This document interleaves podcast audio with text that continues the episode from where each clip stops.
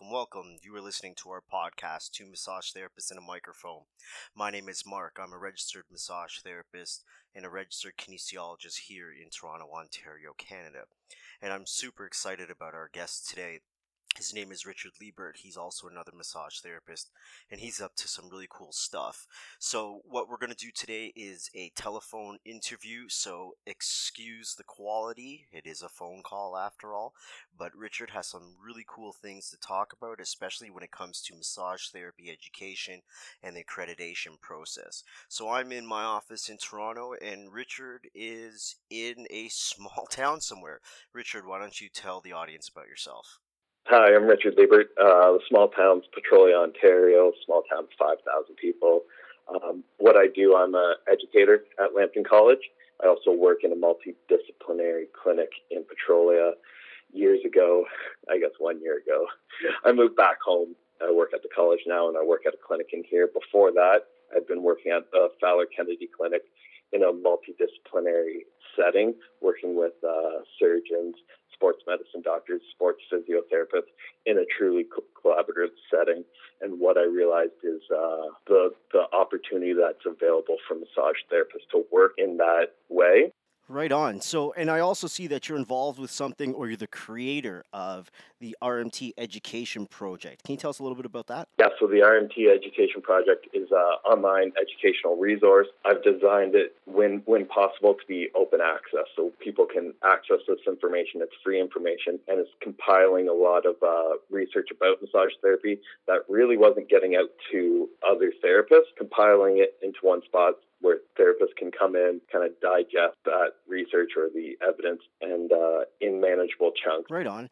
And you're you're also heavily involved in research yourself, right? So recently you've you've been taking on uh, a couple cool projects. Tell us about those. One project that I'm pretty excited for, but uh, it's it's in the United States. So what it is, it's at the American Congress of Rehabilitation Medicine. It's at their annual conference, which is a huge conference in uh, Dallas. And what me and two other uh, po- postdoc researchers, as well as their massage therapists, were presenting a, a, a, presentation to rehabilitation medicine physicians about massage therapy and the evidence around it. The project I'm working on currently is a couple papers related to that and that's through the Lambton College and the, the research department there. Right on. That's pretty cool, actually. It's not often you'll see, you know, PhD mixed with RMT. That's a rare find. And that's uh, probably a good reason why, you know, a lot of massage therapy research is lacking. I mean, at the end of the day, if we don't have access to, you know, PhD candidates, postdoc work, you know, it doesn't really go anywhere. So you're doing some good stuff there, sir. So what I wanted to talk about a lot was the changes that are happening in massage therapy education.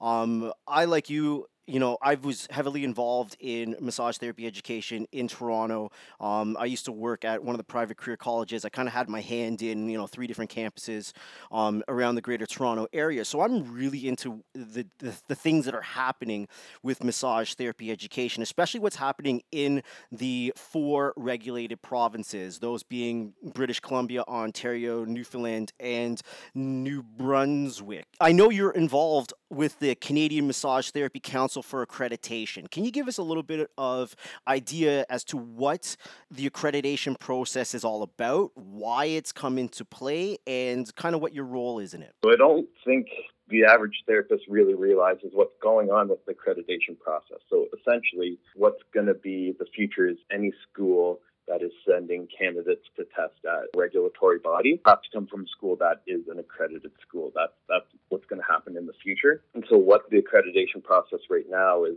going into schools and seeing do you have all these standards in, in place for top quality education experience for students, our staff, and staff being treated properly as well. What you can do if you want to read, it's the website, it's cmtca.ca, and there's uh, what you can pull up on there is accreditation standards for uh, Canadian massage therapy education programs, and it's seven standards that all the programs have to uh, adhere by, and that's what we're evaluating. Do they meet all these things?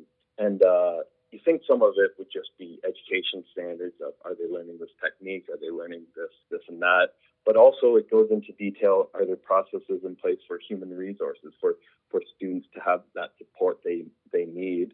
Also, uh, do they have access to internet? Do they have access to resources in the education program? So it's really looking at everything in the massage therapy program. Right. So it's not just about curriculum design and curriculum development. So it's it almost feels like a combination of accreditation for the specific program as well as the facility yeah. as, as, well, right? So, do they have the resources to deal with um, uh, all the different types of students? And uh, essentially, is the facility ready to deal with this new change in massage therapy education? Every, every single school that applies will have to have that high standard of care. So, across the board, the standard for students is just going to get raised to another level, which is great and it's exciting. And I think that's one thing that's really going to move the profession forward.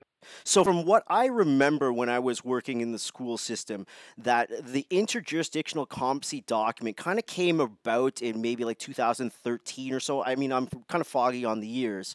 I think 2012 was the 2012 original. was the original, yeah. and then it was kind of by 2015 the regulated provinces were using that competency document as the basis for the licensing exams. Is that kind of correct? Yeah. So there's been even a, another revision since 2016 and that schools have to meet all these standards and criteria for the education. And then, so we're looking at that as well as the CMTCA accreditation standards as well. So those are two documents. Really, accreditation is based off those two documents. And it's and it's uh therapists again, those are heavy documents. But if they take their time to read through it, they'll really be impressed at what what a school has to have in place and the standard of education that uh, is going to be required through their uh, educational program. Right on. So then schools have then, I guess, moved away from the hours of a program. So like in Ontario, it, it was 2,200 hours. And I assume some schools are probably still doing that, but it also frees up the educational institution to kind of go about it at a different model if they wanted to, right? So it's no longer hours, it's all about competencies, yeah? Yeah, yeah. And if you look at other programs too, there's even medical schools are moving to that model of outcome based education. Because when when you're looking at it hours is, is it this many hours? Well say 50 hours of content that's not relevant. Is it going to improve your outcomes if you're spending 50 hours on, something that's not relevant to meeting the standards? So what they're doing is making it outcome based learning. And uh, it's based off other models and what you see a lot is in medical schools as well, where they do that outcome based education. Right on. So, are schools volunteering at this moment in time to undergo the accreditation process, or does the Canadian Massage Therapy Council for Accreditation kind of have a list of schools that they're doing in some sort of timely manner? So, uh, schools volunteer. So, what they have to do, it's, it's incumbent on the school to go over assess. So this is a big part of why the accreditation program is so good. Is the they have their standards, they have their competency documents. Schools have to read through that, self-assess. Are they meeting all these standards? If they're not meeting them at this time, they during that self-assessment, it's incumbent on them to meet that standard. So they, they're going to have to update their program. Once they feel their program's at a level that uh, they're confident to submit it. Then they're taking all the documentation, submitting it to the CMTCA. We'll do an evaluation of that. After that is a site visit where you, you go on campus and see are they meeting are they meeting what they say they are meeting. Right, and you're involved in the site visits, right? So that's what I'm involved in. And uh, actually, to answer your question, our school's volunteering. There's, there's already been one school in BC. This was maybe even a year ago, and they've already went through uh, most of the accreditation process.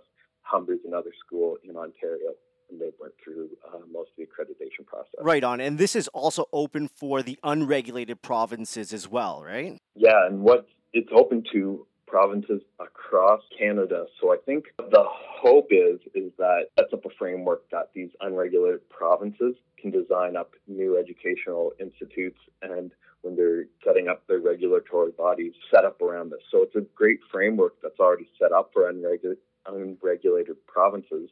And if they move into this program, then they've got a great framework set up. So it's set up for unregulated provinces as well, but I think it will take more time to get established in those provinces. Is there a deadline that the CMTCA is looking at in terms of having the schools in the regulated provinces ha- go through the accreditation process? That's a good question. And I think there is a deadline, but I don't have it at the top of my head. And it's not anything that's going to be this year, next year. It is more down the road, but they may have that on their uh, cmtca.ca website. There might be uh, information about that, but I don't have a number. Yeah, I, I don't know why. I don't know why I've got 2020 f- flinging around my Ooh. head, whether I heard that or saw it somewhere. But I was curious if that uh, that that is something that is in place. Right on. It sounds really interesting. All the stuff that you're doing. I know you can't really talk about your site visits. Um, I wouldn't want you to talk about that anyway. But um, can you just give us a little bit of idea? Like, so for example, you're in Ontario. Are you allowed to? Are you permitted to do site visits in Ontario, or is there like a bias there that they have you in the other provinces? No, that's a very good question. So what what happened is uh, these therapists and surveyors they come in to do a training program every couple of years, and they're from across Canada. And so to remove as many conflicts of interest as they can, surveyors are generally not going to be surveying in their own province. So take an example. I'm Ontario. I'm an Ontario therapist. Likely, I would go to BC or I would go to another regulated uh, province and do the surveying there, just to kind of remove that if there's a bias or a conflict of interest. So people generally won't be surveying in their own province. Right on. That makes a lot of sense. It sounds like you're up to some really cool stuff. You also instruct um, continuing education courses, right? Uh, that's something I, I really like to do. Um, I was busy this year. We uh, had a baby just, uh, I guess, two months ago. So all my time got kind of wrapped up in that. So what I'm I'm looking to do is do another program, and, and I'm really excited because I want to host it at Lambton College. It's nice to have it finally housed in a, in a college and have that facility available. So in the program, I really based it off certain sports injuries that I used to work with. And now I'm not working as much in the sports setting. So I'm like, well, what, what do I do in a normal practice with, you know, the everyday patient? And so I blend everything. So I'll go over some peripheral nerve mobilization stuff. I'll blend some cupping techniques. I'll, I'll do a lot of instrument assisted soft tissue massage, all in a blended treatment. I think bringing that all together within in one course is uh, really valuable because when I first graduated, I wanted to get all these different certifications and trainings. And I remember I had to drive to Chicago to do a uh, uh, technique, uh, a course with David Graston. I had to go to Toronto to do a course for cupping, and just going McMaster to do a course for acupuncture, and just traveling everywhere to get different course, different certifications. So I really wanted to bring it together into one course. Right on, right on. Um, do you have a date for your next upcoming courses that you can tell everyone about? October, but I, I haven't picked the date. But it'll likely be in October. I was setting it up around the uh, uh, when CEUs had to come in, but I guess that that program's changing. So, but still, I'm keeping probably that it'll be in October. That's just a good time of the year. Right on. And if uh, someone's interested in in uh, what you've got going on with your your education, how would they get in touch with you? So on Twitter, I'm at Adaptive Therapy. Facebook, I'm in tons of groups. I'm posting all around. Go on my website, www.rmtedu.com. Right on, brother. It's been awesome. I love what you're doing. I love it when someone is in this field and you know they've gone one step beyond. They're doing something a little different than everybody else, just kind of uplifting the whole profession. I love the work you do, sir. Thanks, Mark, and same can be said for your everything you do, and uh, especially the podcast. I think it's a great platform for uh, therapists to come on and uh, just have a chat. Right on, brother. Well, it's been grand. I don't want to keep you. You're a busy, busy man. Mm. Thanks for hanging out. Guys, you've been listening to two massage therapists and a microphone. In this case, it's been Mark and Richard. Thanks for listening. Subscribe.